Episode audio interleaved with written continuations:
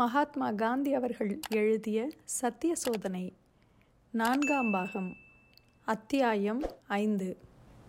ஆன்ம சோதனையின் பலன். ஆயிரத்தி எண்ணூற்றி தொண்ணூற்றி மூன்றில் கிறிஸ்தவ நண்பர்களுடன் எனக்கு தொடர்பு ஏற்பட்ட போது நான் ஒன்றும் தெரியாதவனாகவே இருந்தேன். இயேசுவின் உபதேச மேன்மையை நான் உணர்ந்து அதை ஏற்றுக்கொண்டு விடும்படி செய்வதற்கு அவர்கள் பெரும் முயற்சி எடுத்துக்கொண்டார்கள்.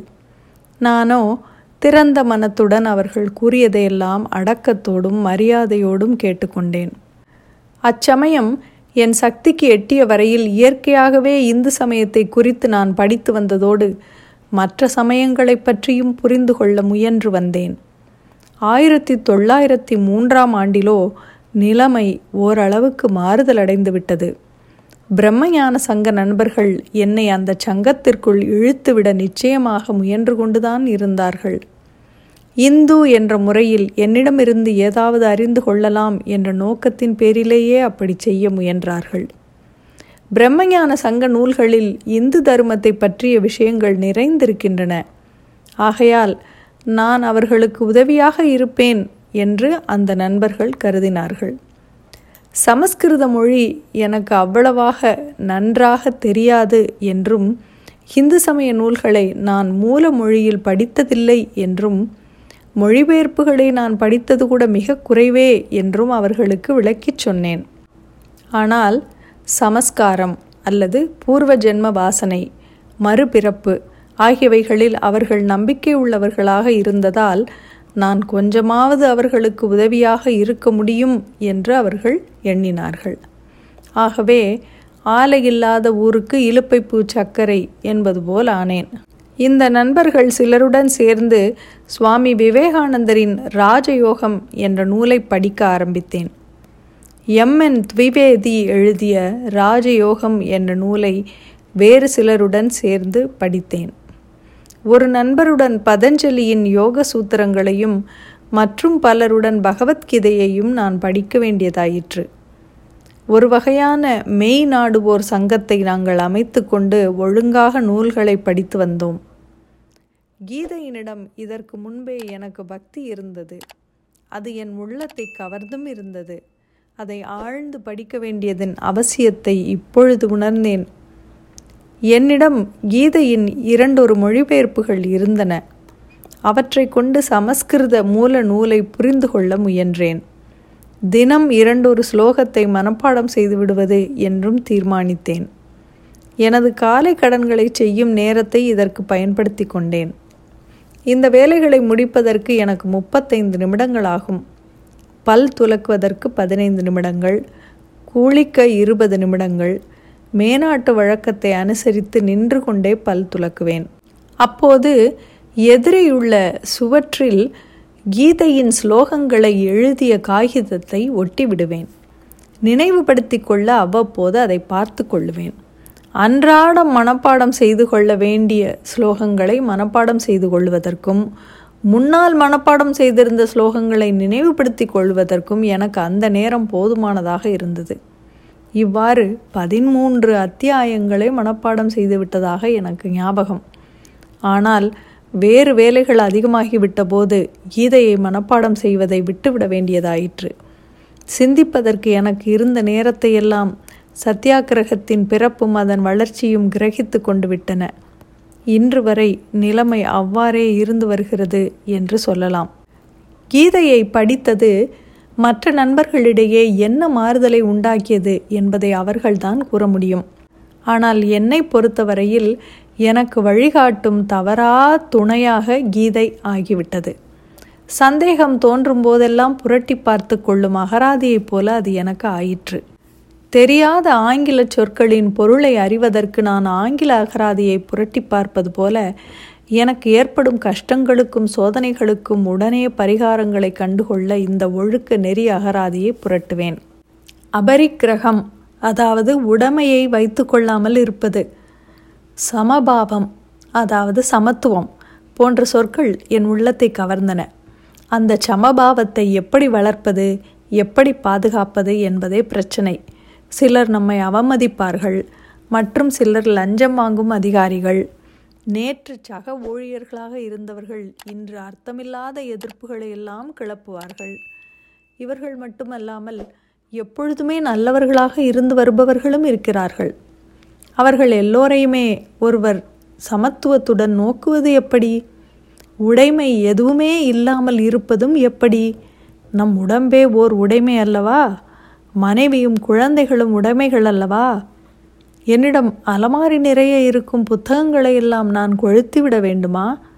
எனக்கு இருப்பவற்றையெல்லாம் விட்டுவிட்டு கடவுளை பின்பற்ற வேண்டுமா? இதற்கெல்லாம் உடனே நேரான பதில் கிடைத்தது. என்னிடம் இருப்பவைகளை எல்லாம் நான் துறந்து விட்டாலன்றி கடவுள் நெறியை நான் பின்பற்ற முடியாது என்பதே அந்த பதில். ஆங்கில சட்டத்தை குறித்து நான் படித்திருந்ததும் எனக்கு உதவி செய்தது. சமநீதியின் தத்துவத்தை குறித்து ஸ்னெல் எழுதியிருந்த விளக்கம் எனக்கு நினைவுக்கு வந்தது.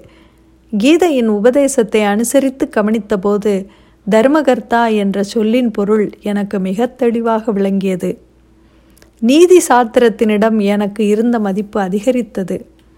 மத தர்மத்தை நான் அதில் கண்டேன். உடைமை கூடாது என்று கீதை உபதேசிப்பதின் உண்மை கருத்தையும் உணர்ந்தேன். மோட்சத்தை அடைய விரும்புகிறவர்கள் தம்மிடம் இருக்கும் உடைமைகள் விஷயத்தில் தர்மகர்த்தா போன்று நடந்து கொள்ள வேண்டும். தர்மகர்த்தாவின் ஆதிக்கத்தில் எவ்வளவுதான் சொத்துக்கள் இருந்தாலும் அதில் ஒரு சிறிதும் தனக்கு சொந்தமானதல்ல என்று அவர் எண்ணுவது போல எண்ண வேண்டும் என்பதே அதன் பொருள் என கண்டுகொண்டேன். உடைமை இன்மைக்கும் எல்லாரையும் சமமாக பாவிப்பதற்கும் மனமாற்றமும் நடத்தையில் மாறுபாடும் ஏற்படுவது முதல் அவசியம் என்று பட்ட பகல் போல எனக்கு வெட்ட வெளிச்சமாக புலனானது. என் மனைவியையும் குழந்தைகளையும் என்னையும் படைத்த கடவுள் எங்களை காப்பாற்றிக் கொள்ளுவார் என்பதில் திடமான உறுதி கொண்டேன். உடனே நான் ரேவா சங்கர் பாய்க்கு எழுதி இன்சூரன்ஸுக்கு மேற்கொண்டு பணம் கட்ட வேண்டாம் என்று அறிவித்தேன். இதுவரை கட்டிய பணத்தில் கிடைக்கக்கூடியதை பெற பார்க்கும்படியும் இல்லாவிட்டால் அந்த தொகையை போனதாகவே வைத்து கொள்ளும்படியும் எழுதினேன். எனக்கு தந்தையைப் போல இருந்து வந்தவரான என் சகோதரருக்கும் கடிதம் எழுதினேன். அதுவரையில் நான் சேமித்து வைத்ததையெல்லாம் நான் அவருக்கே கொடுத்து விட்டதாகவும் இனி என்னிடம் இருந்து அவர் வேறு எதையும் எதிர்பார்ப்பதற்கில்லை என்றும் மேற்கொண்டும் என்னிடம் ஏதாவது மீதம் இருந்தால் அதை இந்திய சமூகத்தின் நன்மைக்காகவே செலவிட வேண்டியது என்றும் அவருக்கு விளக்கினேன். என் சகோதரர் இதை எளிதில் அறிந்து கொள்ளும்படி செய்ய என்னால் முடியவில்லை. அவருக்கு நான் செய்ய கடமைப்பட்டிருப்பதை விளக்கி அவர் எனக்கு கடுமையான பாஷையில் கடிதம் எழுதினார். எங்கள் தந்தையை விட நான் அதிக புத்திசாலியாகி விட்டதாக எண்ணிக்கொண்டு விட வேண்டாம் என்றார். தாம் செய்வதைப் போன்றே நானும் குடும்பத்தை பராமரிக்க வேண்டும் என்று எழுதினார். தந்தையார் என்ன செய்தாரோ அதையே நான் செய்து வருகிறேன் என்பதை குறிப்பிட்டு அவருக்கு எழுதினேன். குடும்பம் என்பதன் பொருளை கொஞ்சம் விரிவுபடுத்தி கொண்டால் நான் மேற்கொண்ட காரியத்தின் விவேகம் நன்கு தெளிவாகும். என் சகோதரர் என்னை கைவிட்டு விட்டார்.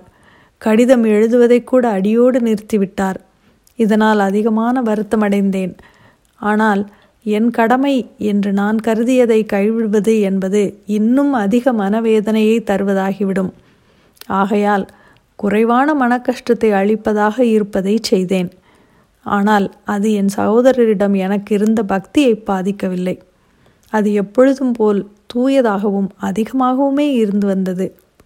என் மீது அவர் வைத்திருந்த அபாரமான அன்பே அவருடைய துயரத்திற்கெல்லாம் காரணம். குடும்ப விஷயத்தில் நான் சரியாக நடந்து கொள்ள வேண்டும் என்று விரும்பினாரே அன்றி என் பணத்தை பற்றி அவர் அவ்வளவாக கவலைப்படவில்லை. அவருடைய வாழ்நாளின் கடைசி காலத்தில் என்னுடைய கருத்தின் சிறப்பை அவர் உணர்ந்தார். மரணத் தருவாயில் இருந்த சமயம் நான் செய்ததே சிறந்த காரியம் என்பதை தெரிந்து கொண்டு எனக்கு உருக்கமான கடிதம் ஒன்று எழுதினார்.